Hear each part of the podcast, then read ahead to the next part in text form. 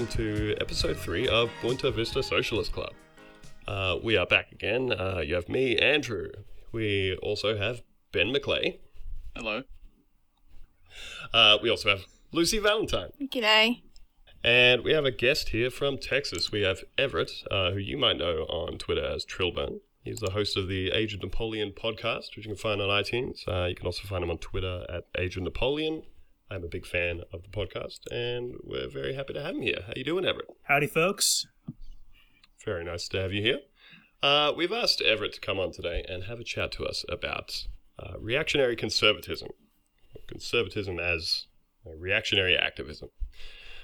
Uh, maybe you could start us off with kind of the origins of conservatism, where that whole political movement comes from. All right. So um, I would trace uh, conservatism uh, back to the French Revolution. Uh, basically, it was a reaction to the French Revolution. Um, in the 1790s, uh, the French Republic was able to just own every single other country in Europe. And basically, that was because uh, they had politics. The government had a ideological relationship with its people. The other European powers didn't have that, and uh, they weren't able to mobilize their populations uh, for wars effectively. And so they needed something. You know, I mean, obviously they were still opposed to these uh, radical ideas from the revolution, but they needed something to, uh, you know, an alternative, uh, an ideological alternative to what the French were presenting. And uh, what they came up with were um, conservatism and uh, reactionary politics, which are sort of different but linked, I would say. Um, conservatism basically accepts a lot of the sort of basic uh, premises of the Enlightenment and uh, is sort of similar to uh, radical politics in that it promises a better future for people. Um, the difference between conservatism and radical politics is conservatism says, actually, if you want a better future, you have to stick with us, with the status quo, with the establishment. But um, mm. there is room for change there. There is, you know, some element of modernity there. It's just a modernity that preserves the status quo. Um, reaction, I would say, is different in that reaction rejects totally the Enlightenment and modernity and says, no, those old power relationships we had were actually fine. Um, you should mobilize yourself to, you know, fight for the king and the church. Uh, politics is bullshit. Um, don't listen to people who want to lead you. You, you know, you have you have no relationship with uh, the powerful other than uh, subject and master. I uh, I remember reading something recently that was sort of positing the idea that uh, that conservatives in that strain uh, more operate on the idea that the universe is governed by by an immutable set of rules. You know that that God is real and in charge, and that you know kings are imbued with um with with power just by the status of their birth, and that those things are just the way the way the universe is. Right, and I mean, obviously, when you believe that, you know, that allows very little room for anything ever to change because almost any change inevitably will change the power structure. And conservatives are okay with that. Conservatives, um, you know, they're okay with change. They just want change to happen in a way that preserves existing power structures, more or less. Uh, reactionaries want those power structures to stay absolutely the same in in every way. So, um, did things pretty much continue along like this until we get into you know our understanding of modern contemporary life? Well, more or less. Um, the thing is, you know, reactionary politics lost a lot of ground because maybe I'm biased here because I'm not a reactionary, but the world changes inevitably, and you know those old systems of dukes and barons and lords you know, after a certain point, there was no going back to that, just practically speaking. That's what's always struck me as sort of so unusual at its core about conservatism, where, like you were saying, you're, effect- you're effectively asking people just just keep things how they are. Uh, any change that you see happening, just kind of ignore that. We'll you know we'll get it under control. We even had um uh, our prime minister in exile, Tony Abbott. so he he comes out periodically to make little pronouncements uh, to the press and they're almost always aimed at significantly undermining Malcolm Turnbull, who is currently Prime Minister, who uh, deposed him. And he came out recently and he was criticizing Malcolm Turnbull for, um, for you know, not not effectively running his government as an opposition or a, or a re-election campaign, which was you know Tony's whole speciality.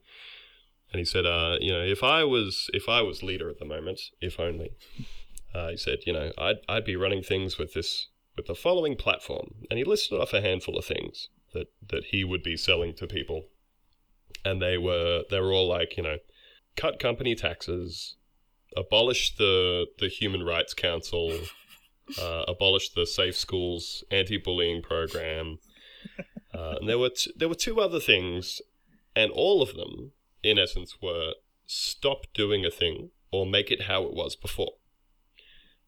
And I just, I'm, I'm always so perplexed by how anybody hears that and thinks to themselves, "There's a man of vision. There's the person to carry us, carry us into the bold new future."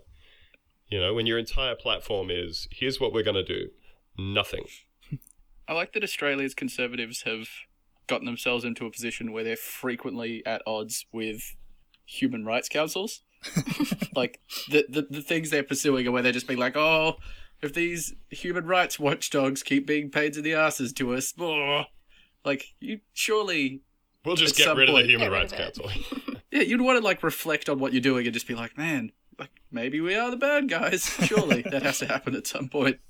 I think it goes to show that you know conservatives and radicals have inherently different relations to their politics and have inherently different things that they want from politics, and uh, you know that's why that seems so bizarre to for you know sicko lefties like us, but you know that's quite natural to most conservatives, and that's why conservatives do that all over the world. Yeah. In terms of having conservatism as a force that's there to sort of maintain the status quo, how does small government government conservatism fit into that? You know, in theory, these people are trying to take away government power. Is it other systems of power that they're trying to perpetuate? Yeah, I think that's exactly it. That you know they feel like this. You know, uh, governments have become a lot more democratic over the last you know 150 years or so, and that puts people ill at ease because that's another force in society. You know, that's the same reason they don't like unions. It's a force in society that can um, challenge existing authority, which is basically family, um, and then either you know feudal relationships or um, boss employee relationships, uh, and then of course you know the like patriarchy, like within a family, or you know carrying over to society with Mm. you know adult older adult men in charge uh, of younger adult men and women and children. Yeah, it, it makes me think of how um, Tony Abbott so much of the time described himself as a traditionalist as well. Like that was very often the um, the the real sort of classification that he gave himself as a conservative, and um, yeah, that really that really just sunk into me as as just being the essence of keep it how it is, how it's been done, how it's always been done. That's how it's supposed to be. It's the best way to improve society, really, is to keep doing everything exactly the same way as we used to do it. Makes so much sense. But that I think is the um, that's the in- inherent contradiction in conservatism because we live in a world where that's not possible. You know, things are always changing constantly. So conservatives have, um, and especially reactionaries have this very ahistorical um, fantasy version of the past, and that's what they mean when they're talking about tradition. You know, going back to actually how the things were in the 50s is impossible for a million reasons. Um, but they have this vision of how things were and this that they're trying to sell people, and that's what they mean when they talk about tradition is these invented traditions. Makes me think of all those boomer memes that are like, back in my day when I was a kid, we didn't wear bike helmets. and it was like, we didn't have to get vaccinated or whatever. You just like, yeah, you You didn't. died. And shit sucked. Like, yeah, your kids just fucking broke their skulls Ooh. open all the time because no one was wearing fucking bike helmets. Like, this idea that things were better. People had polio and it was fucked up. Yeah, exactly. this feels like having your personal politics influenced solely by nostalgia. Just being mm. like, well, I remember being happy as a child, so I assume the fact that back then black people couldn't go on the same bus as me was good. was what made my childhood good. Um, so Pat Buchanan, who's one of our great American uh, reactionary politicians, uh, he he grew up in Washington D.C., which, uh, for those of you who don't know, Washington D.C. is it like an extremely stratified city where there's kind of a, it's roughly through its history been half white, half black, and there's a extremely privileged uh, and powerful, you know, ruling class, and the black underclass in D.C. is some of the poorest people in the United States. And uh, Pat Buchanan wrote this memoir about growing up in D.C. that literally was that. I mean, it was literally, well, I was pretty happy, and so maybe these black people didn't mind, you know, being in segregated schools. I, I seemed to enjoy it. Hmm. Uh, I think that's what a lot of our conservatives use as a justification for their stance on being against marriage equality as well. It's because they're like, well, I'm fine when we don't have it, so I assume it's not a problem for anyone else. Just that's their sole justification for all of these stances on social issues. Be like, wow, I can't see how it's a big deal, so I can't imagine it is for anyone. Well, when you think that, you know, being against or or at least skeptical of change is kind of their animating principle, it I mean, yeah, it makes sense. Of course, it's such a conflict with like the actual reality of politics in Australia, particularly. I mean, uh, like it's very much the same thing in America, where you know, in Australia, the right wing, the the Liberal Party, just seems to kind of have this mantle of the responsible economic managers, you know, which which in Australia is mainly linked to um, us having a huge like mining resources boom, um, not really taking advantage of it, giving a lot of it away in stimulus and tax cuts and stuff like that. But it gave this appearance that um, that the liberals who were in power at the time were absolutely fantastic at managing the economy, and so they still kind of get that that pass from people to this day. And it's bullshit. It's complete factual bullshit. Yeah. Yeah, they, they do they you know, the the current government seems absolutely clueless about anything to do with any fucking policy. Like um not delivering anything, they're not doing anything, they're not coming even remotely close to what seemed to be their entire, you know, animus, which was uh, balancing the budget. That's a thing they've just kind of forgot about and don't care about anymore. But um, but yeah, still they just kind of seem to have this that that thing where people look at them and go, oh well, that's that's your deal. That's what you're all about, even if they're not actually delivering that at any point. to some extent, that narrative comes from people being not that bright and assuming that because there are two major parties, they must be they must balance out in some way. You're like, well, if they're both there, they obviously have to be good. So because one's good on, I mean, not even really good in Australia, but if one's better for social issues, we just have to assume that means the other are better for economic policy. Because otherwise, why would we have two similar choices? Whereas, I mean, the reality of the situation is no, they're shit on social issues, they're shit on economic policy. They're not being dicks because you have to be a dick to get the job done. They're being dicks because they're all dicks. Well, I mean, because like we were saying, that's that's kind of the essence of the political movement, though. Is uh, here's here's all of these things. We're gonna do this stuff because we should keep things the way they are, the way they used to be, the way they should be. And um, you know, you can in turn sort of justify that, like we were saying before, of saying, well, you know, I I was fine twenty years ago. I was fine thirty years ago. My parents were fine fifty years ago. So I assume everybody else will be fine. And I think any time that you then provide the evidence that other people were not fine uh, 40 years ago or 50 years ago, and that there are whole other classes of society who are not doing well at all under this um, under this type of governance. I think that's when you when you get to turn to the part of conservatism that insists on individualism and freedom of choice. And, you know, well, if things aren't working out for you, it's probably because you made the wrong choices somewhere along the line. Like not being born rich. Uh, it's probably because you haven't done the right things. Mhm. That's right. You weren't born rich. You you made the choice to to be born into poverty or any of the other situations that, that deeply affect people. Maybe you could talk a little bit, Everett, about that kind of um, American conservative boom through through like the '60s. You know, the the real uh, Nixon kind of conservatism, and how that sort of transformed into into neoconservatism, I guess. Yeah, I would. I mean, obviously, I mean, maybe I'm just, you know, as an American observing Australian politics, I see a lot of parallels with American conservatism and Australian conservatives.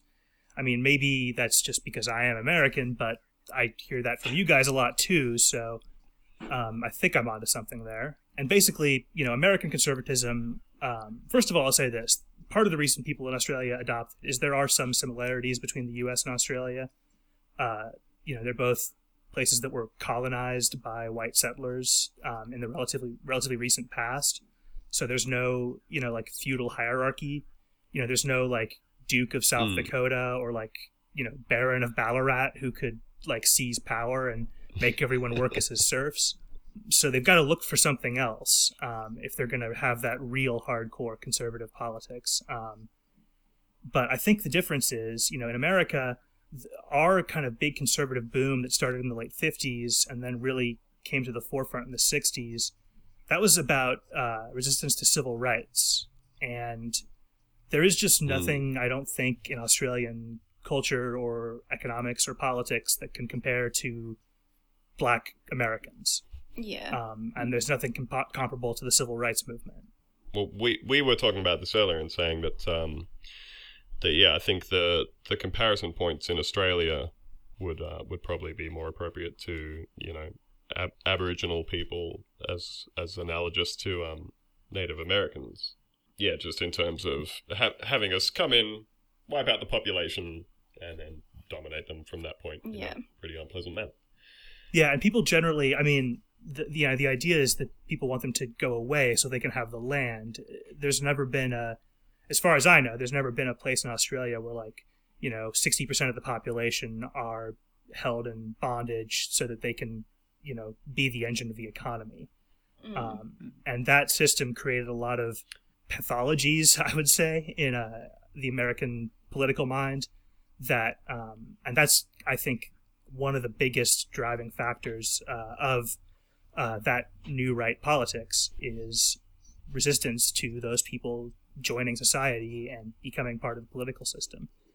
Um, and so I think that's some of the weirdness you see with Australian conservatives is they're trying to carry over these ideas that have a resonance here to those racial politics, and they don't have the same resonance in Australia.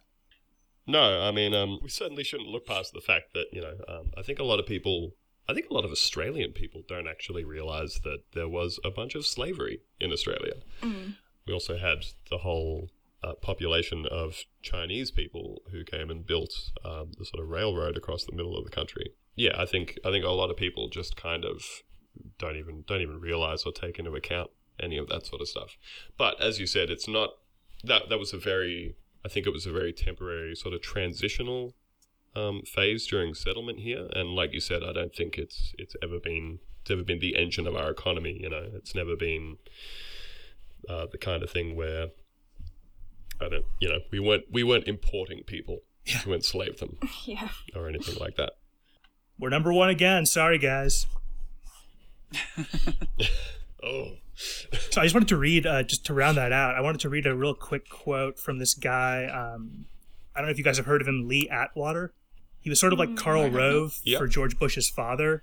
He was this ultra racist, like South Carolina political Okay. operative who uh, George H.W. Bush was like this kind of moderate, like posh guy from New England. And so he hired Lee Atwater to kind of get his image going for some of the, like, you know, down south people. And, uh, here's what Lee Atwater said about this stuff uh, near the end of his life when he was like trying to repent. You start out in 1954 by saying N word, N word, N word. Oh my god. Not not the word he used, but I'm censoring myself. by 1968, you can't say N word.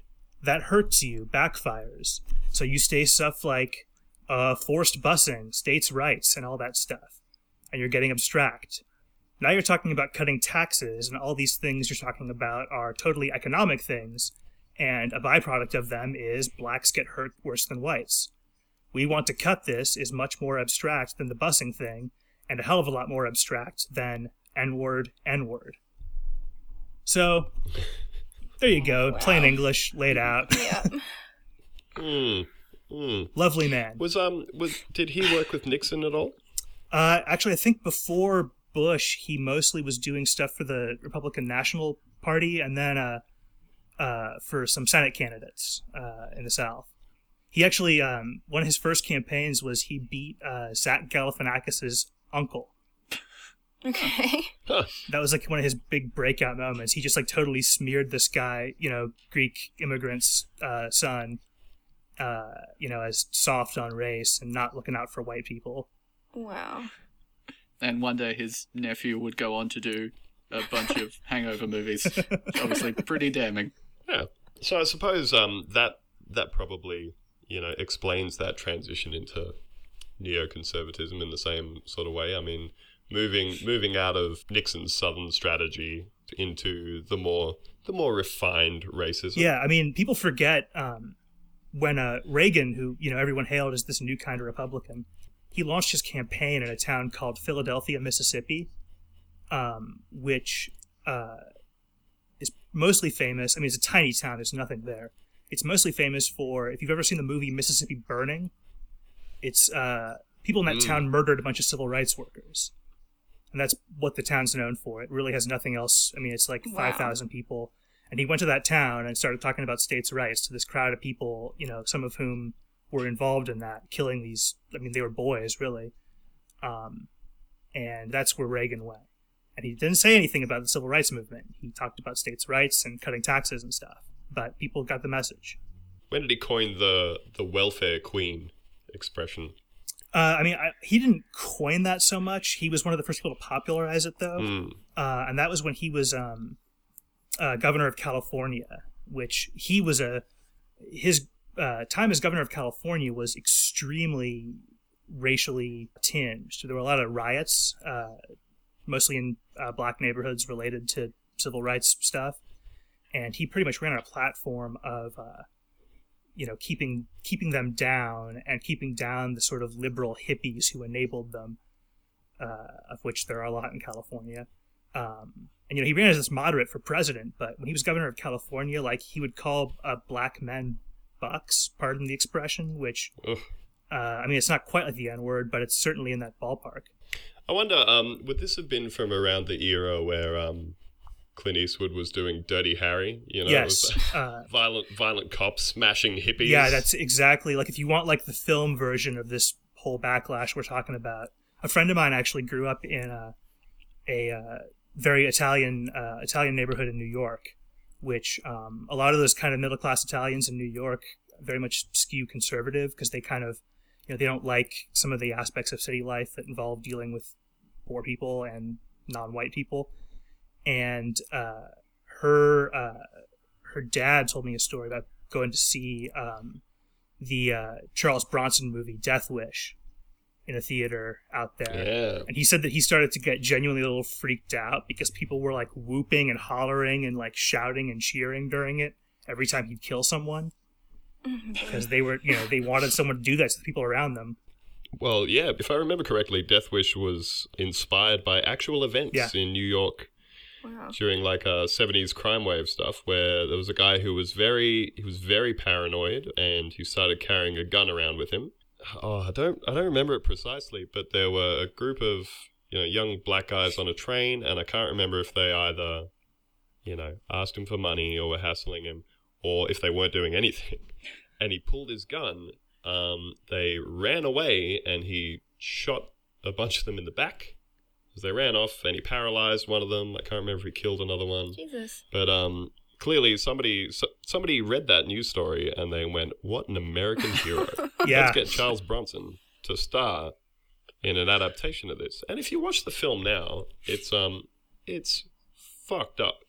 it's it's a it's a very weird period. It's a weird period of American cinema where there's just just yeah, those genuinely like cheering on violent fascist tendencies kind of thing where you know, you watch that movie and like his his I think in the first Death Wish, um, Charles Bronson's uh, wife wife gets killed, gets killed or raped, one of the two. I think both. And then in the next movie, another woman that he knows gets raped, and then in the third movie, he like meets a new woman and she gets raped. Jesus Christ. And um, so in every movie, yeah, in every movie, nothing happens to Charles Bronson, but Oh. some woman he has encountered is raped by a gang, and that's upsetting enough to him to cause him to go on another violent That spree. is that is most upsetting for the man that it doesn't happen to, obviously. exactly, exactly. So yeah, in the first movie, you know, some, something happens to women that he knows, and like he goes out. I, I can't even remember whether it's at the start or the end of the movie that he kills these gang members. There's a very young uh, Laurence Fishburne in that. But the rest of the movie is just kind of he sees some young people on the street and they go, "Eh, what's going on, old man?" And he's like, "This." Bang, and just fucking murders people. Like it's not even Oh, you're making it's it not sound even kind like of cool. he's intervening or it's not like the crimes are related. He just sees some people and goes, "You look pretty criminal," and just murders them in the street. oh, yeah. So Yeah. um, yeah, a very a very weird weird time. See, that's the thing. It's you know, it's tradition. It's and it's like where does tradition connect with, you know, this guy? You know, you, you, there's an there's some obscure steps between like an ideological response to the French Revolution and you know this like crazy guy blo- blowing people away on the subway. But um, you know, it's it's all it's all there. It's all part of that same uh, school of thought. Mm.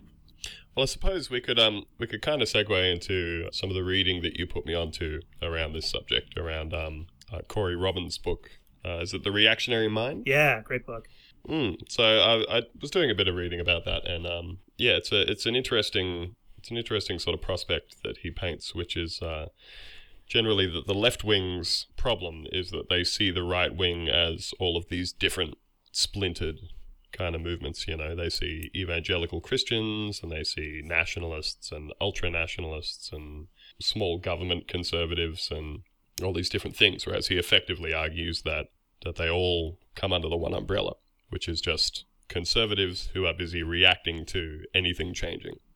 Yeah, and I think, I mean, in, in some ways, it's like it's so obvious, right? Because I mean, there's a reason our politics are organized along left and right because there's one side that's basically about trying to emancipate people from, you know, the condition that they're born into, and then there's another side that says, eh, not so fast, and that's basically how our politics are organized. And I think he does a very good job of, you know, laying that out, doing the work. Yeah, and I think, um, and I suppose um, around that sort of 2000s, um, I suppose it would have been post post uh, George Bush Jr. Uh, then you had the whole Tea Party movement, and that certainly seemed like the most the most sort of strong strong example of that bubbling up of like purely reactionary um, conservatism that America had seen for quite a while. Yeah, but you know, that's the funny thing is people painted it as this kind of like insurgency and like, oh, there's these people out there in America who, you know, out in out in the rural places and, and they're racist and, and they're, you know, much further right than the establishment. But you know, the Tea Party was started the guy like the launching moment of it was when a guy who was a former securities trader went on a rant on the floor of the Chicago Commodities Exchange, I think it was. But you know, this is not like a blue collar place. Hmm. This is where you know extremely wealthy people trade commodities. It's you know the heart of establishment power, and that's what launched it. You know, and then it was funded all the way by all these other groups that were, you know, are ultimately funded by a handful of extremely wealthy people and corporations. And so what was kind of framed and presented itself as a grassroots thing uh, and being about kind of salt of the earth regular people was by and for from the very beginning these extremely powerful interests Well, I suppose um, from from over here, what we saw of that in the media, it was probably pretty easy to believe that it was um, ordinary people because of just the optics of the whole thing, like uh, the, just the outfits. Everybody was out there in the tricorner hats, the "Don't Tread on Me" flags, which a lot of great looks, um, some great signs. That gave birth to the whole uh, Sarah Palin misfire, yeah. didn't it? although again sarah palin you know where'd she come from? I mean she was a genuine salt of the earth fucking idiot but you know she got picked by a bunch of like like wealthy like pundits and journalists. Um, you know that's who McCain, who advised McCain to pick her was uh, this little like clique of neoconservative writers, basically, most of whom you know live in you know penthouses in New York City. These are not you know she didn't get picked by ranchers. She got picked by again the establishment. She's what the establishment thinks a salt of the earth person is a, a fucking moron. well, I mean, she she has her own parallels, I guess, to um to you know the the currently vaguely resurgent One Nation party here with um Pauline Hanson, where I think. And I mean, I, I guess the parallel that I would draw is that it's the same thing that happened last time Pauline Hanson got elected to the Senate, and everybody went, "Whoa, here's this salt of the earth fucking moron." Um, speaking out, speaking out for the people, and people voted for her in you know a very purely reactionary way, and she got in and almost immediately imploded as a political force Mm. um, because she was absolutely incoherent. Conservatives love that though. Conservatives have this obsession with someone who's different from the political elite, and they end up just putting forward these absolute fucking idiots who have no brains. But there's all these conservatives out there that are like, yeah, they say it like it is. They're someone of the people. That's. But the reason that that, that happens is, is is these that's what the elite thinks of us is that's you know that's what that's what like someone who's sitting in I don't know whatever the equivalent of a, a fancy New York apartment, uh, fancy New York penthouse. That's what they think a regular person is like, and so that's what they sell to regular people. I mean, there were ti there was a time in both of our countries' history when that was not what people liked and not what people wanted. You know, I mean, I'm here in Texas. This is like one of the most reactionary places in America.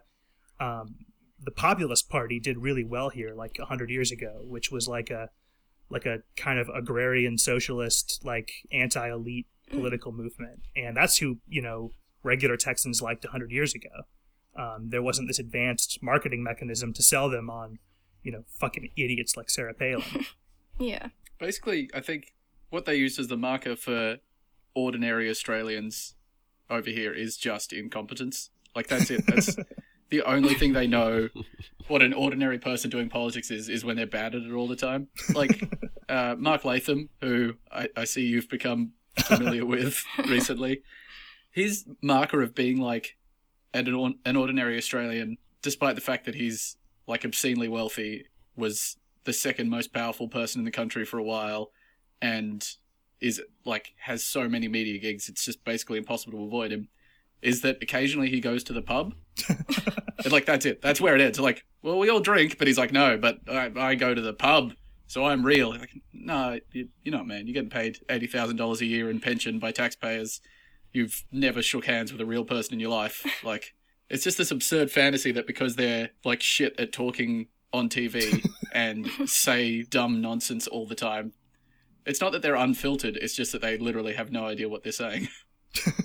but I think that that's only possible when you've got this kind of the force of a modern media empire behind someone like that. Because I bet you, you know, if an average person, you know, if, you, if an Australian from 100 years ago met Mark Latham, they would probably think, well, that guy seems fucking stupid and I don't know what his deal is. What a weird guy. You know, translated, obviously. But, um, you know, that's, but, you know, you can sell him when you've got the sophisticated media tools that people have now you can sell someone like that as a regular guy and people you know they don't have many other sources of information and that's what they believe Yeah.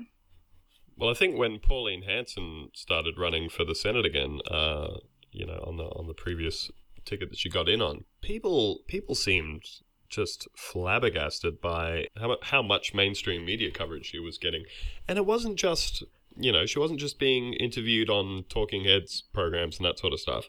She she had like slots on you know the the friendly morning shows like on Sunrise or Today or whatever it was. They had her on there getting a makeover. They were like, ah, she's 50 now, but look at her. She's looking good again. Jesus. She was on Dancing with the Stars. Oh my god, she was on But Dancing, with the Stars. fucking stars. we had our our guy who was the uh put in perspective he's one of the guys who the house of cards guy is based on. And he was a, a texas uh congressman who was just you know this horribly corrupt i mean his nickname was the hammer which he encouraged people to call him that.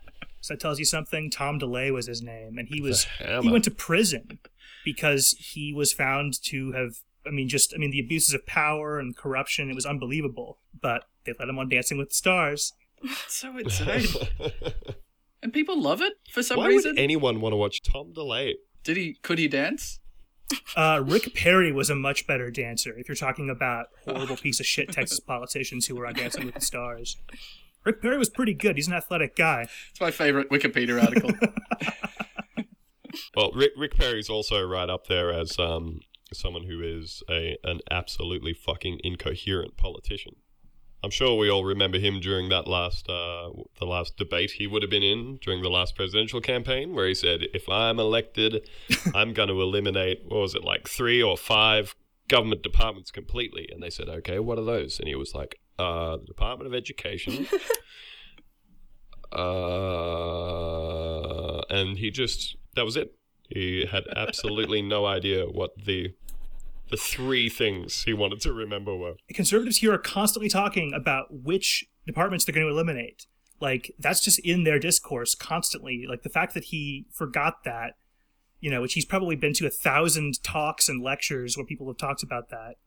There's actually, I mean, he was actually, I mean, he ran the state like a dictator for like he was the longest serving Texas governor in I think a century and a half. Fuck. I mean, he he was just unstoppable here. And then people here speculate that he was like on drugs or something when he ran for president because he just was. I mean, it was unrecognizable from the guy. I mean, he had the he had the state locked down. Arguably, he still does. I mean, you know, the, everyone in office here is one of his appointees or one of his proteges, pretty much. It's just astounding how he. It's a lot easier when you have no real opposition. You know, I guess I guess to show you that. Well, look, as long as he keeps passing laws that say that you know I can I can keep a tiger in my backyard in Texas, then that's fine. Have, have, have you guys heard that that um apparently there are more there are more tigers in captivity in like private on private properties in Texas than there are in the rest of the world.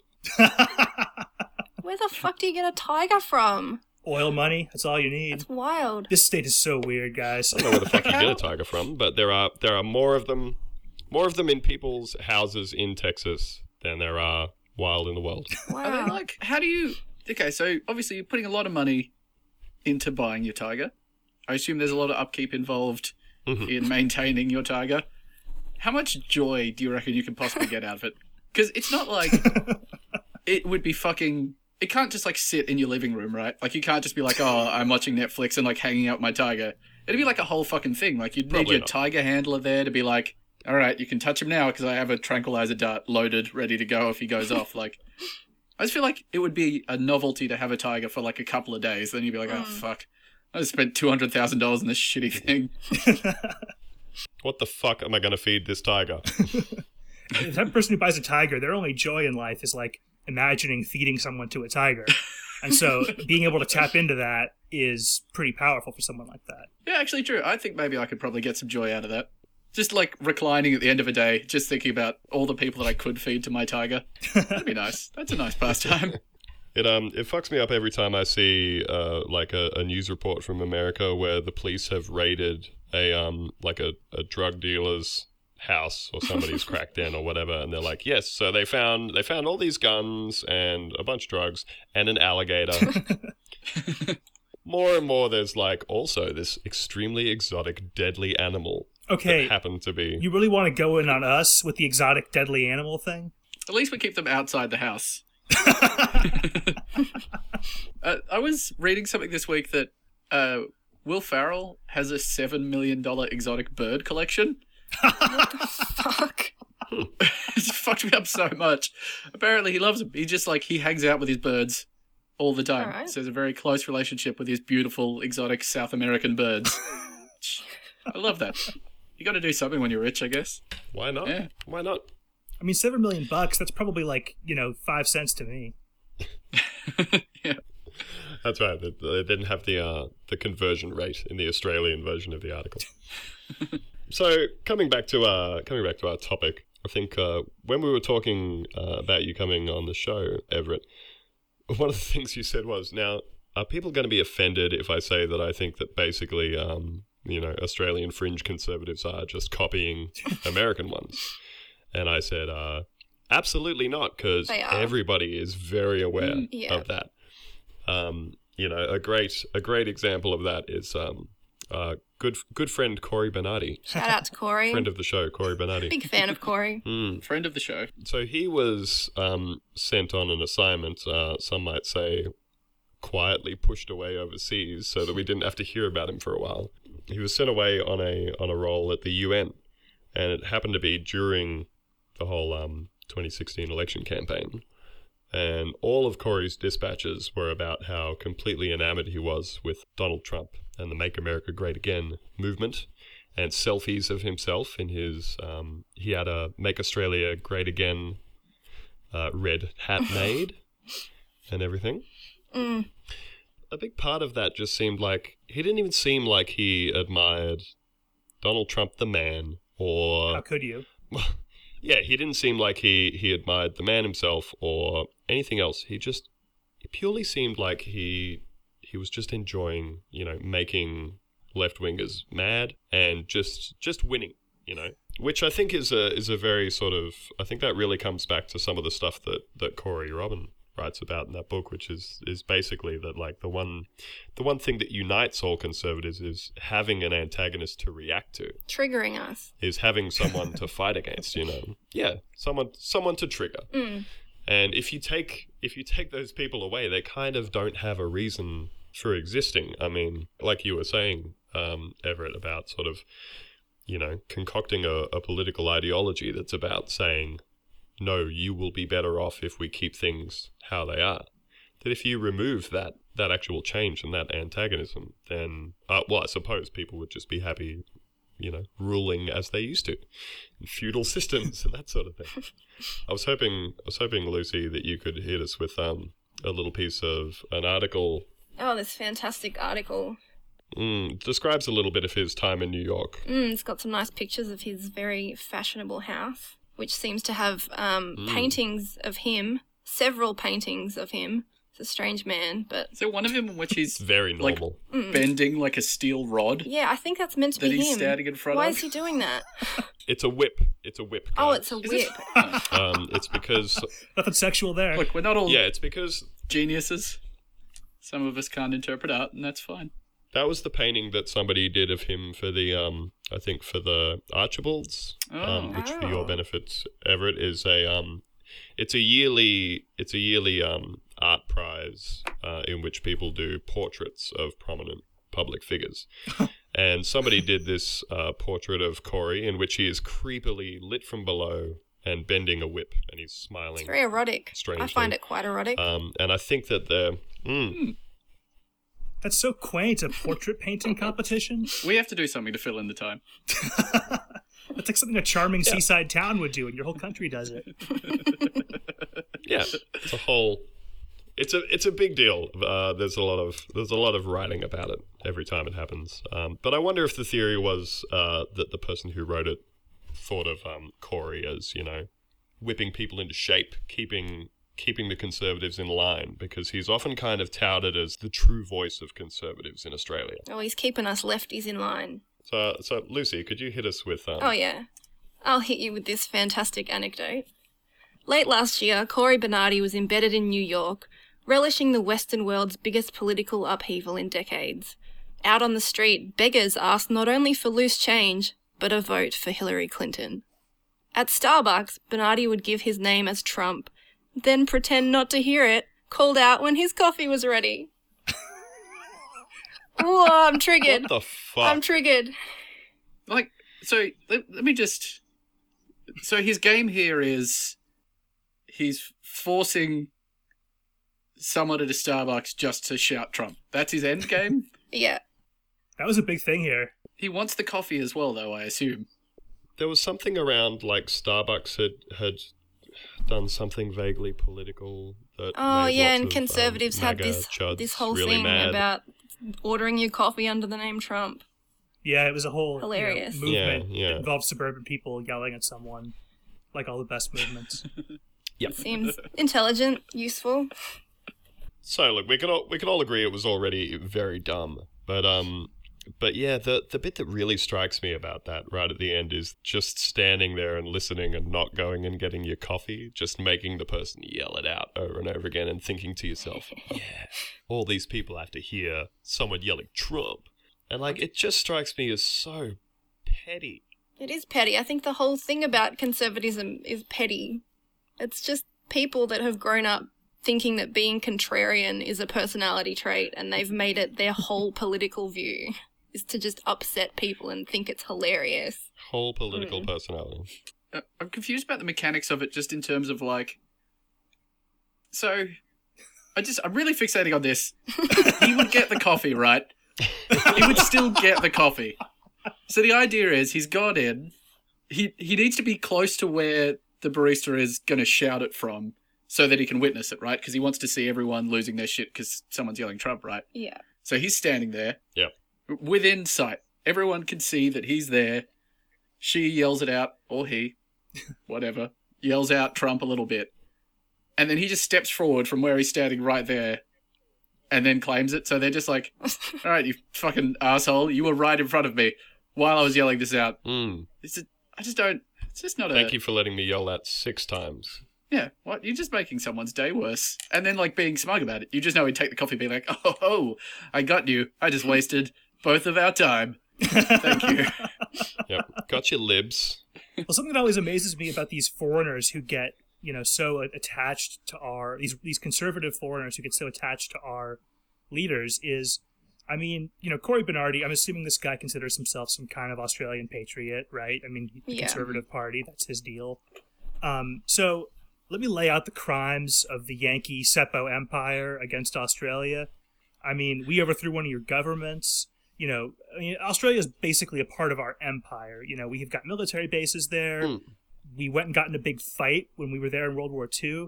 I mean, I can't imagine being like thinking of myself as an Australian patriot and then saying, oh, "I love those guys, our our imperial masters." I mean, it's you know, and it's it goes to show you that it's not an it's not an uh, affection that has to do with like you know practical politics. It's some tribal thing that they just they like this guy and they like what he's up to, and so they want to kind of be involved. But I gotta say, if you're an Australian patriot and you love Trump and you love America, you are a cuck. Yeah, absolutely. Mm. You are a cock. You've been cucked from a very long distance. Long range intercontinental ballistic cucking. The fight in World War II you're referring to, that wouldn't happen to be the Battle of Brisbane by any chance, would it? It would. Because that was.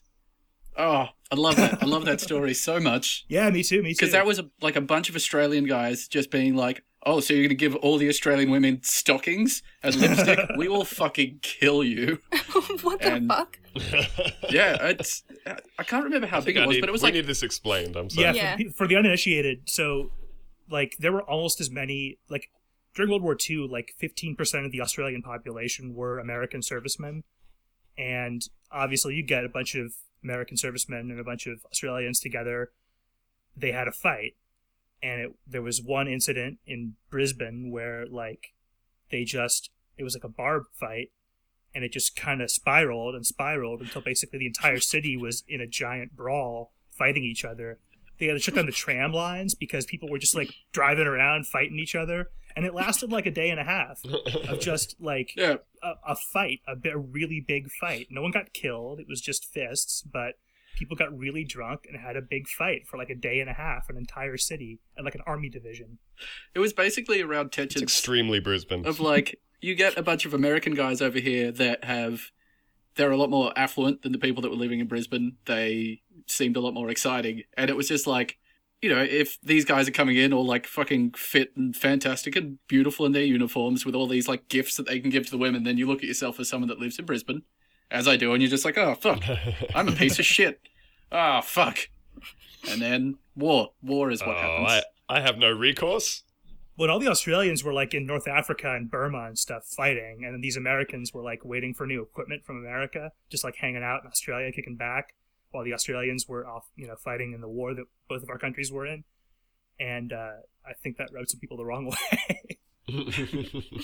we occasionally get like uh, large deployments of like I don't know some U.S. naval ships will dock in Brisbane at one of our ports, and you'll go out into our like one nightlife district, and it's just like American army personnel everywhere, and every time I'm just like Battle Brisbane, Battle of Brisbane, it's gonna happen again. I see. Someone's Cory gonna, Bernardi like, thinks that's great. All these foreign troops on Australian soil. I mean, if he really, you know, had courage in his convictions, wouldn't he be? I mean, those guys are a lot more dangerous than the the, the Muslim menace. I'll tell you that. Yeah. It and it's funny because that yeah the thing they the the thing they like about that campaign about Trump's campaign has nothing to do with the concerns he's supposed to be addressing for America. They're not invested in those problems in any capacity. It's literally just like, oh, you've made the people I don't like upset, therefore it's a good political movement, which is the literal worst basis to base your politics on in the world. Like, if your marker for success is that people are upset, Yeah.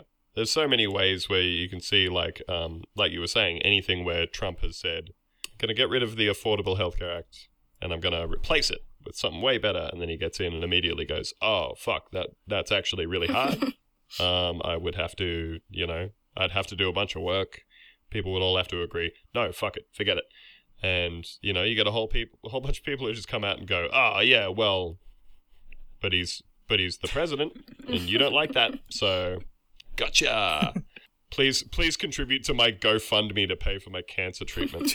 I see so many of them; they're so sad. That's an amazing thing. Is uh, I used, I used to um, have to deal with a lot of. I used to work in a hotel and deal with a lot of international tourists, and I think a lot of people are not aware. And I've seen this.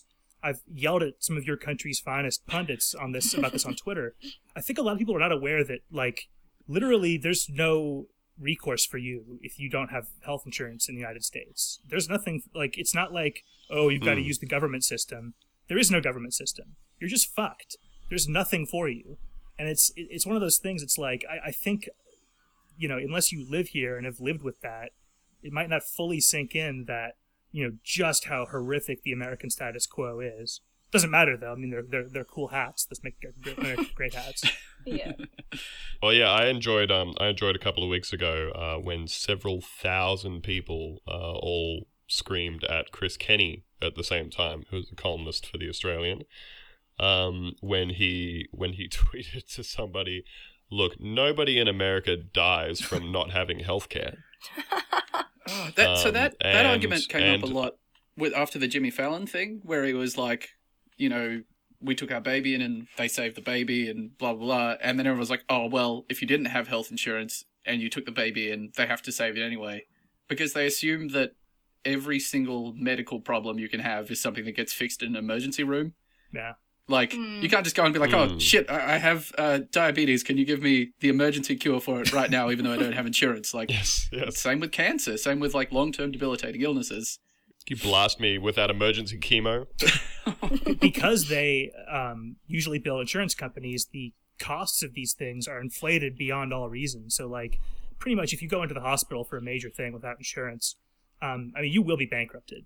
There's no, Mm. you know, it, it'll be like if you went in with a serious condition that, like, you know, like if you had a heart attack and the, they saved your life at the hospital, they'd probably send you a bill for like three hundred thousand dollars or something. I mean, it's you know there are ways to pay it back, but most people it's pretty much if you get sick, you know, well you'll lose all your possessions and you get to start over with a bankruptcy on your credit report, and that's the system.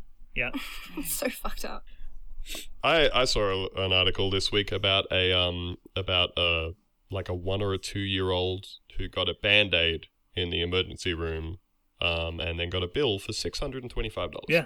Is that real? I got a bill once Jesus for a couple Christ. hundred Yeah. bucks for uh, for Advil. Uh, Whoa. yeah. How? Well, th- th- you know, because ninety percent of people have Hmm. insurance and don't care. You know, that's the insurance Yeah. company's problem. Most people don't even see their medical bills, and so that only falls on people who are uninsured. Who, I think, you know, we've quite conclusively proven over the last couple of months, no one in this country cares about. Hmm. So um, so back onto our onto our reactionary conservatism subject, I did want to bring up um something that's popped up in Australia this week, which I feel is like a really a really nice topical representation of the kind of ideology we're talking about.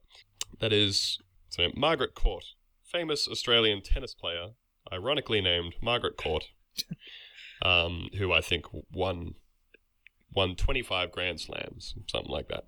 Uh, she there is an arena named after her in Melbourne. Melbourne. Yeah, Melbourne. Thank you. Um, so there's been a whole string of events where um, a lot of companies are coming out with pro same-sex marriage messaging. Uh, a lot of conservatives are furious about this, obviously, because it's very, it's very, very good to have freedom of speech and to be able to say what you believe in when you're, you know, ejecting someone from your business because you don't want to want to serve them because they are the wrong, the wrong anything. Mm. Um, but it's also extremely bad when somebody uses that same freedom of expression to express a thing that you don't like. Which, you know, I would have argued for the old conservatives out there that um, it's a bit of the old supply and demand, all that kind of stuff. It's the free market. It's the market saying, it's the market saying, well, this is what 70% of the country seems to be into, so maybe we'll cater to that. They hate boycotts for some reason, which you know, with, with their deep and abiding love of the free market, that should be something where they're like, great, you know, the market has spoken. Freedom of choice.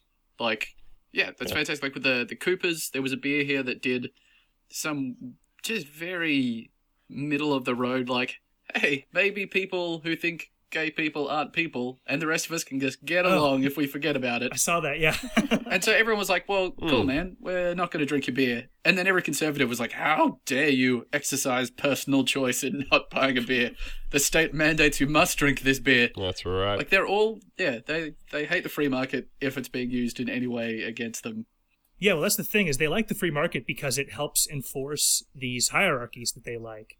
When it stops doing that, they stop liking it. Um, Yeah. You know, one of my favorite, um, and that's true of anything, you know, free anything that conservatives like. Um, my favorite example of that from the U.S. is um, if you ask most U.S. conservatives, they'll tell you the American Civil War was fought over states' rights, not slavery. But in the 1850s, probably the single most unconstitutional bill to ever become a law in this country was something called the Fugitive Slave Act, which made you if so if you were a state like Massachusetts that had no slavery and black people were free in Massachusetts as white people. The Fugitive Slave Act said Massachusetts local law enforcement were required to arrest people who were fugitive slaves from the South. Under Massachusetts law, these people were completely free citizens, but this law required them to aid people from the South in retrieving their property. And so there were these spectacles of these people getting basically legally abducted by an act of Congress. Um, and it's the single, probably the single biggest violation of states' rights in American history. States' rights. And those are the exact people who pushed that were the states' rights people from the Civil War. Because that's a concept that they like when it helps them keep slaves. It's not a concept they like when it um, prevents them from keeping slaves. Well, funny you should say that actually, because as much as as much as they hate boycotts, so Margaret Court um, announced that because uh, Qantas, Australia's national identity airline, um, Qantas has an openly gay CEO, um, Alan Joyce, and Openly or overly? Is that openly or uh, overly, gay? yes. Yeah, Uh, Sure. well, I said openly, but you know, if that's how you, if that's how you see him, that's that's cool. I do. He's actually a bit too gay for me. Mm, for the CEO of a company. Tone it down. Tone it down. Um, so she she came out. Uh, she came out and said that she would no longer be flying Qantas because they were they were bullying the population with their pro same sex marriage, pro equality messaging. Uh, this this generated a lot of flack. Um, there has been talk of renaming um, renaming the arena after someone who isn't shitty. So, so the last you know week or so has been this. Well, it's been a it's been a maelstrom of media appearances by Margaret as she goes on show after show, and you know radio conservative radio host after conservative radio host um, to tell them all about how she is being silenced, which is another you know favorite talking point Mm. of the right. Which is, you know, to use your nationally syndicated newspaper column to claim that you are being silenced. So you know she's she's gone on all these things to claim that she's she's being bullied and isn't being allowed to have the freedom of speech to say these things, uh, even though she's totally free to say them. People are just also free to say, "Well, fuck you," as a result. So it it really stuck out in my mind because I read I read a review of uh, Corey Robin's book written by Alan Wolfe, and he pulled out this particular quote from it, which I will read as follows. Uh, Robin treats conservatives as activists rather than as stand-patters. Conservatism, he writes, has been a forward movement of restless and relentless change, partial to risk taking and ideological adventurism, militant in posture and populist in its bearings, friendly to upstarts and insurgents, outsiders and newcomers alike. Burke, in Robin's view, began this tradition, and figures such as de Maistre, de Bonald, and Sorel carried it forward. If we take all of them as the genuine articles, there is no need to draw a line between conservatives and reactionaries. All conservatives are reactionary. Conservatives are unified and united in their rage. Their most passionate hate is directed at those they believe were assigned by God or nature to second class status but still insist on their full rights as human beings. End quote. So, um, it was after reading that that I saw one of Margaret Court's 10,000 appearances uh, in the media. And this particular little line from her really jumped out at me. Do you understand how hurtful it is for LGBTQI Australians when someone of your stature sort of actively promotes the idea that they're not equal to you, that you're better than them That- and they deserve can more? Lead, they can lead. I don't. I don't I don't agree with you on that. I'm not saying I'm better than them. But you deserve marriage and they don't, is what you're saying. Between a man and. Well, it is because it's in the Bible. All right. So end quote. QED. And that that wound up being her yeah, her insistence for everything was, well, God says so. Yeah, that's that makes and sense. um yeah, well, it's nailed down. It's nailed down. yeah. Yeah, and and it just really struck me how much that dovetailed together with that quote of um of you know you can you can say all the things that you like as she does during that interview of I don't have anything against gay people. They can live their lives. They can do what they want. But God has decreed that they will not enjoy the same institutions that I do. Yep. you know those immutable laws of nature. Well, something that you know, the, your your quote says that conservatives and reactionaries are really the same. I, I would disagree with that, just in the sense that you, know, you take someone like that. She she claims anyway that she's happy to let gay people live in society. She just doesn't want them to really have the same status as straight people. And I would say that's more of a conservative view, as opposed to someone who's a real reactionary, which um, there are increasingly few of them these days who you know do hold the old line view that they should be physically punished in some way up to and including death. Um, I would say that those are. I mean, clearly that's the, that's sides of the same coin, but I would say that there's a quantifiable difference there. Uh, let me put it to you that you have not heard some of the other quotes from Margaret's uh, Margaret's back catalogue. So you might have you might have picked up from there from that clip from the sound of it that uh, Margaret is extremely old, and she is. and some people might say, well, it's not really fair to you know take a an eighty year old person or whatever and paint their their out of touch, out of time, old timey views as as being as you know as as being incompatible with contemporary life. Although, as a lot of this stuff started to come up around Margaret Court, um, a lot of newspaper clippings started to pop up that illustrated the fact that Margaret Court has, in fact, always been a huge piece of shit. I'm wondering, I'm wondering, Ben, if you could maybe um, read to us uh, a little article about Margaret Court's um, love of South Africa. Uh, yeah, so this was it's in someone's book, but quoting her talking to the New Zealand Herald, where she says, "I love South Africa. I have many friends there. Of course, I will keep going to play. It is a tragedy that politics has come into sport. But if you ask me, South Africa has the racial situation rather better organized than anyone else. Certainly much better than the United States."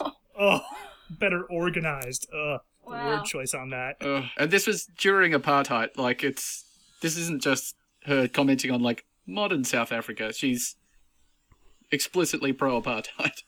yeah, the, the American conservative movement was extremely pro-apartheid. Uh, William F. Buckley, who's kind of you held up by most modern American conservatives as kind of like the granddaddy of their intellectuals, uh, wrote some, I mean, even by the standards of the time, really shocking stuff about South Africa, like, you know, arguing that the blacks didn't have big enough brains to really be civilized, and that's why they needed like the guiding hand of the whites.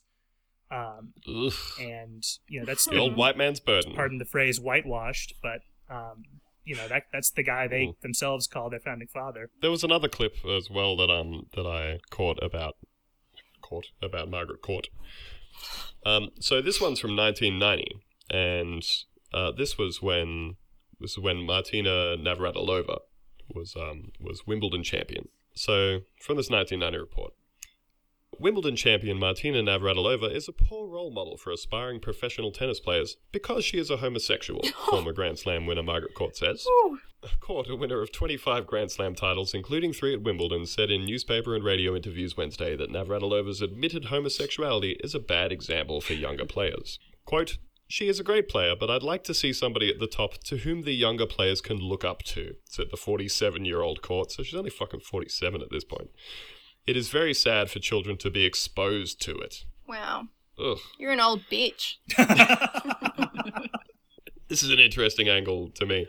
Uh, Court said some players had been led into homosexuality by other senior players, but did not name them. She also said she believes Navratilova was influenced into a lesbian lifestyle during her early years on the pro tour. If you want to get good at tennis, this is what you got to do. This, in some way, ties into um, what I think you could definitely classify as Margaret's very reactionary views about trans people today. She's uh, she's been out there saying some really unpleasant stuff about about trans people in the media, and a lot of it is along the lines of that they that they have somehow you know been been forced into this or tricked into it by someone. Um, which definitely seems to be in line with her ideas about homosexuality, which is that that people are tricked into it by somebody at some point. She doubled down on that in an interview this week as well. Like after all the controversy unfolded, she was on a Christian radio program and very much implied that uh, that homosexuality is a condition that you overcome, and also that people are tricked into becoming lesbians. That there was a wonderful quote where she said, "I mean, tennis is full of lesbians because even when I was playing, there was only a couple there, but those couple led, took the young ones into parties and things, implying that parties turned them gay." Mm, Which I mean, they did for me. So well, that, that's conclusive. yeah, the science is there. How good at tennis are you, though? Awful, actually, very bad. Funnily enough, I was talking to my to my my wife about this. Friend of the show, my wife Eleanor. Show your Hi, wife. Andrew's wife. I'd love to email her sometime. Please, we've talked about this. Do not, do not email friend of the show, my wife. I will not. And she she just kind of pointed something out about this when we were talking about it, which had not clicked with me at all. Um, which is, she said, you know, the way she the way she talks about this, it kind of makes it sound like maybe she herself had a gay experience while she was on tour when she was younger, and now that is that's what you know what how she thinks being gay happens to people. You know, that maybe while she was on tour, something happened with her, and she was like, because she is, you know, a born again Christian, hmm. so maybe maybe that's her take on it now. She's like, oh, that's what happens. You're confused. Somebody tricks you into it, And then it sticks. and then you're yeah, gay. homosexuality is a socially contagious disease. Well, when when you think about it, it's that sort of thing. I think would be very in keeping with the kind of Christianity that thinks that you know you can you can pray the gay away. That um that it's just a, a lapse in judgment or or something like that. That it's well, she's she's actually explicitly this week referred to, you know, things like that being the devil at work. Hmm, fair enough. Oh yeah, I have that that wonderfully coherent quote right here. Uh, that this was in reference to uh, transgender children. She said, "That's all the devil, but that's what Hitler did, and that's what communism did. He got the mind of the children. There's a whole plot in our nation and in the nations of the world to get the minds of the children. Pretty scary stuff. oh wow, that's that's Uh, demented. yeah, she's not a well person. I mean, it goes to show though, you know, it's for all these people, it's very important to prove that you know that the existing you know structure of our family lives is natural and permanent, Mm. and that you know anything that is you know interfering with that is therefore by definition kind of you know unnatural and you know evil because you know they put a lot of stock in these hierarchies and you know homosexuality transgendered people that kind of calls them into question. And i think you know that's why there's this obsession Mm. with proving that it's unnatural or that it's you know it's by someone else's design. It's not someone's natural feelings Mm. And the, the the great lengths they go to to try and prove that it's like worse for kids, because that's always the argument that they use, being like, oh, if you've got gay parents, Oh, it's always about you turn out really bad. And then all the studies they do are just like, no, gay couples actually tend to have slightly happier kids statistically. Like, just that all the tests have done is generally showing that you know because it's it has been traditionally harder Yeah. for gay couples to have children. You're really gonna be committed to having kids before you can actually have them. Well and if you want to stack up having gay parents versus you know growing up in some kind of you know state care situation that doesn't seem like much of a contest Yeah, absolutely. Mm. Um, just one more thing that I thought was kind of interesting about this is that two different people described what was happening, or at least the response to people suggesting the Margaret Court Arena be renamed, was they described it as an equivalent to the I don't even know if it's really a thing, but the way Miranda Devine described it, uh, and I think Cate McGregor used the same reference, was saying that it was this the like the Roman practice of removing someone from history entirely, like scrubbing their name out from the history books. Like, Mm. Okay, no one's like deleting her like government ID number and like wiping her off the map. Like, we're not erasing her She by can history. still have a Wikipedia page. yeah, exactly. She can still have a Wikipedia page. She can still exist on the internet. We're just saying, hey, we probably don't have to celebrate someone who's like a racist homophobe. but they're trying to draw parallels, being like, oh, you know, it's we can't just ignore the bad parts of our history. Like, well, we're not ignoring it. We're looking at it and saying, hey, this sucks. Let's not celebrate it. They could build a monument to like how awful she is. I'd say I'd support that. Let's build like a new arena, but it's an arena that really sucks. well,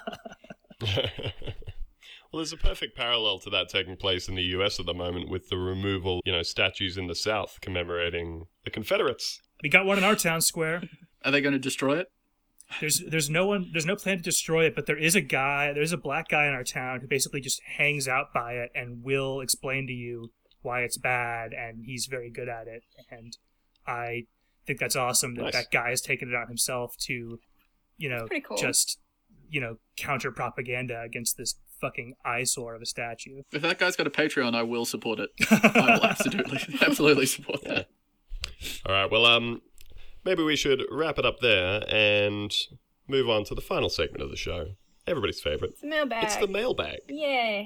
Now, I asked for some questions uh, this week that, that hopefully will either be of interest or at least interpretable uh, by everyone. and as usual, um, Twitter being Twitter, everybody has gone in the complete opposite direction. Uh, so I've picked a, picked a few here. Oh, question number one uh, from friend of the show, Matt Brady, uh, who will be joining us next week. Oh God, good luck with that. My question is this: Please tell Trilburn he's a bloody drongo and a proper ledge. Good question. Uh, Now that's a classic Australian. Um, you get you get the you get the compliment, but you also get the little the little neg. I feel like negging is very Australian. Negging is extremely Mm. Australian. bloody drongo. is that what playing the wet prawn is? what? Is that what playing the wet prawn is? Is that real? I don't know. I thought it I was. I don't know if that's an expression. This is like an inverse of the pooper discussion. Oh, is this? Sorry, sorry. Are you in fact referring to um, coming the raw prawn, as in someone saying, Oh. "Don't come the raw prawn Thank with you. me"? Excuse me. Coming the raw prawn with me. I don't. I don't even know what that means, to be honest. What does it mean? Oh, okay. I mean, I've heard it. I just, I just, I don't get it. I don't know what it means. I'm not from that country. Yeah, you're not you're not fucking with me, are you? Oh, Don't come the okay. raw prawn with me. All right. I'll start using that one. I like it. Good, good. I'm coming prawns. Lucy will be yelling. Uh, so, second question. That was a thank you, Matt. Thank you, Thanks, Matt, for that one. Thank you. And just so you know, ledge ledge is clearly um, an abbreviation of legend. Oh, Just so you know, it's a compliment. You are not, in fact, a ledge. debatable. So we have another question here from, uh, yeah, friend of the show, uh, beautiful Nikki, Hi, Nikki. Wine Mum on Twitter, if you're looking for him. Hi, Nikki. Uh, she asks, "Where is Harold Holt?" In our hearts. Now, you might need a little context here. I know. He's the prime minister who fell in the ocean. Oh, well, there we go. You don't need any context. He went he went swimming one day and he never returned. I've had my eye out for him. Thank you. Appreciate it. My uh, for some reason, when I was like nine or ten, maybe younger, we went to the beach that he disappeared at, and my mum made some like throwaway reference to how there were like conspiracy theories that he got picked up by a Russian submarine, and like Mm. Yeah, I've read that. Oh that yeah. stuck with me. So now, just ever since, I've just assumed that's exactly what happened to him. He was like, much like the end of Hail Caesar, he was just like sort of out there, jumped on board the boat. I- U-boat, I guess. No, that's a German one. He jumped on the submarine. Yeah. Eh, I agree. Seems reasonable. I prefer to think I prefer to think that he is in Cuba with Tupac. um, and probably Elvis as well, Elvis. and Definitely Elvis. their by now very elderly grandfatherly figure Adolf Hitler. Yeah, I was going to say, I, I will raise that he's in Argentina with Hitler right now. They solve mysteries together. Hitler and Holt, private eyes. All right, here's um here's another Australian historical question, which I don't know if if you um if you have any background on. Uh, friend of the show, Mason McCann, asks, Dear friend, could Australia have won the Great Emu War of 1932 with Australian military assistance? American military assistance, I assume you mean. Mm, mm. um, So are you are you familiar with the Great Emu War of 1932? I'm not. I am. There's a dollop episode about it. Oh wow. Oh goddamn! What's the emu war? Right across Australian history here. Uh, well, basically, they um, there was a they fought a war against the emus. They were trying to kill them all. The Australian army fought, Is this real? Yeah, they are. and they they lost some of the engagements. They got overwhelmed by the emus. Are you guys fucking with me? No, this is absolutely real. No, No, no, no. In the, so, so 1932, there were a bunch of farmers complaining that um, emus were fucking up their crops and their farms and stuff. Okay. And in an effort to be seen to be responsive to this, um, politicians elected to deploy a bunch of army units with um, oh, what were the type of guns? The type of machine guns? Lewis guns, I think. Yeah. Lewis guns, yes.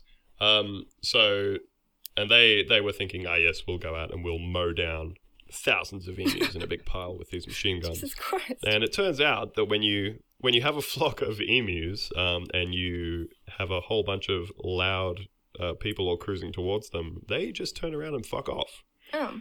So they found them incredi- They found them incredibly hard to hit. Um, they they were taking people out there for you know however long at a time and coming back with like a dozen dead emus.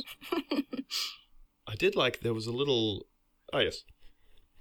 Uh, troops were deployed with orders to assist the farmers and, according to a newspaper account, to collect 100 emu skins so that their feathers could be used to make hats for light horses. so basically, they they had to give up. Um, on the 8th of November, representatives in the Australian House of Representatives discussed the operation, following the negative coverage of the events in the local media that included claims that, quote, only a few emus had died. the military personnel and the guns were withdrawn on the 8th of November. After the withdrawal, Major Meredith compared the emus to Zulus and commented on the striking maneuverability of the emus, even while badly wounded. Quote, if we had a military division with the bullet carrying capacity of these birds, it would face any army in the world. they can face machine guns with the invulnerability of tanks. They are like Zulus who even dum dum bullets could not stop. Wow. Uh, that was before they had a that was before they had a second attempt that they still fucked up. Well, I, I mean, I think the American military in that period of time might have actually been smaller than the Australian military. We like did not have an army until Mm. World War II, pretty much. Really? Um, wow. That said, all things are possible with American military power. then again, in that part of the world, we have not always had the best track record. So I don't know. Toss up. Well, you guys you guys didn't have the nuke yet. Because um, you know, if if you had had that, you could have just dropped one of them on the middle of the country, sorted it all out. I really wish. I wish you did. I think that's actually the official origin story of Mad Max. that's like how that universe came about. Try to is that- kill those emus. Cory Bernardi would still love Trump if he nuked the middle of Australia. I guarantee it. oh, he'd love it. He'd be like, oh, all these leftards crying just because we nuked all the major cities in Australia. I love it. I relish it. I was um I was actually trying to remember something about this recently. It was and it turned out I had it I couldn't find any information about it online and it turns out it was because I had it confused in my head. Um I thought that the emu war was about camels. What? Makes sense. Wouldn't that be the Camel War? Well, no, but Australia does have the world's largest population of wild camels. And that is because when the railroads were being built, um, they, they brought over a bunch of camels because they, they're good for cruising around in the sand and everything. Um, and when they were done, they just kind of cut them all loose. And uh, oddly enough, it turns out that if you just release a whole bunch of wild camels into the Australian deserts, um, they will continue being camels and breed like crazy and really fuck up the local environment. So I I understand that there have been efforts to cull them at different points. So at some stage, my mind had had crossed this up with the Emu War, and there I was a couple of weeks ago looking for information about um about the time we sent the army out to kill the camels, and that never happened. Well, I think Trump's got his war. There you go. Finally, I wonder when the exact point in history is that we figured out that introducing, like, quickly breeding feral species, uh, like quickly breeding foreign species to the country was bad. It was like, ah, the camels, yeah, that'll be fine. Cane toads, ah, that'll probably be okay. Foxes, I imagine we can't have any Bring problems all with that. Yeah, just constantly. Like, deer, no, nothing bad will happen. Mm, here's my take. We're not there yet. Every time I see stories where they're like scientists have come up with like a type of disease that will kill off this in plants that but only the bad things, I'm like, no, no, no. This is absolutely like how the country gets turned into like a dust bowl. Is because same sort of Mm. hubris. Yes, I'm pretty sure this was this was the start of The Walking Dead or something. Yeah.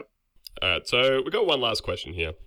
Uh, a friend of the show, Arden Sedlins, rolls off the tongue, um, asks, and I feel like this will be relevant to you, Everett, uh, the pros and cons of historical analogies for contemporary events and or pop history books. Yay or nay? Uh, well, personally, I actually love pop history stuff. I mean, that's how I got interested in history. Um, so I, I'm pro. I mean, I think, you know, yeah, they're not going to give you necessarily the best understanding of everything, but for most people, that's fine. You don't. I don't think the average person needs to have like a really in-depth understanding of like the economic origins of the French Revolution. Uh, and then for everyone else, I mean, that's how Mm. people get interested in history. You know, that's how you you know more scholars are born as they get into that stuff and then they want to dig deeper so um, yeah they've got their problems sometimes and sometimes you know something that's kind of the the favorite pop history book is something i think sucks and that's a shame but generally i think it's good um, as far as analogies they're very good in theory but in practice no one knows the fuck they're talking about ever people just don't read the way they used to. You know, people from like the 19th century were very literate in history and particularly like classical history. And that's just not true anymore. People just don't, you know, they don't have the basic tools you need to make those well. And so I would say, you know, 90% of the ones you see or hear are terrible and should be ignored. It's also, I mean, the real the real test I think is if you look, eh, you know, most of them are just thrown in there to make someone look smart and I think the real test of that is, you know, you look at, you know, if you read one, you know, some analogy to history, and there's no real analysis of it, it's just like thrown in there and like, well, this is a similar situation. Moving on, you know, that's window dressing, and it annoys me. But um, yeah, they're not bad in theory. Just do them well. Well, there you go. Um, you have your answer, Arden.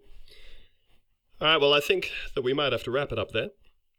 But uh, we want to thank you very much for joining us on the show. Thanks for having me, guys. That was a lot of fun.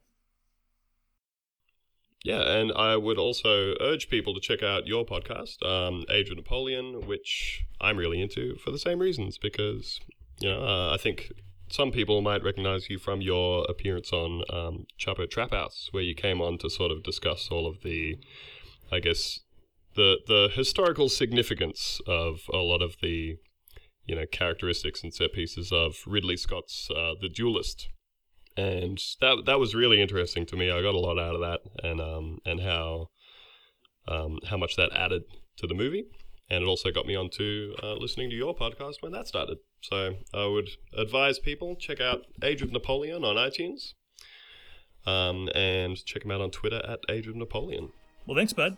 All right, well, thanks everybody, and we'll see you next week. Bye. Bye. Later.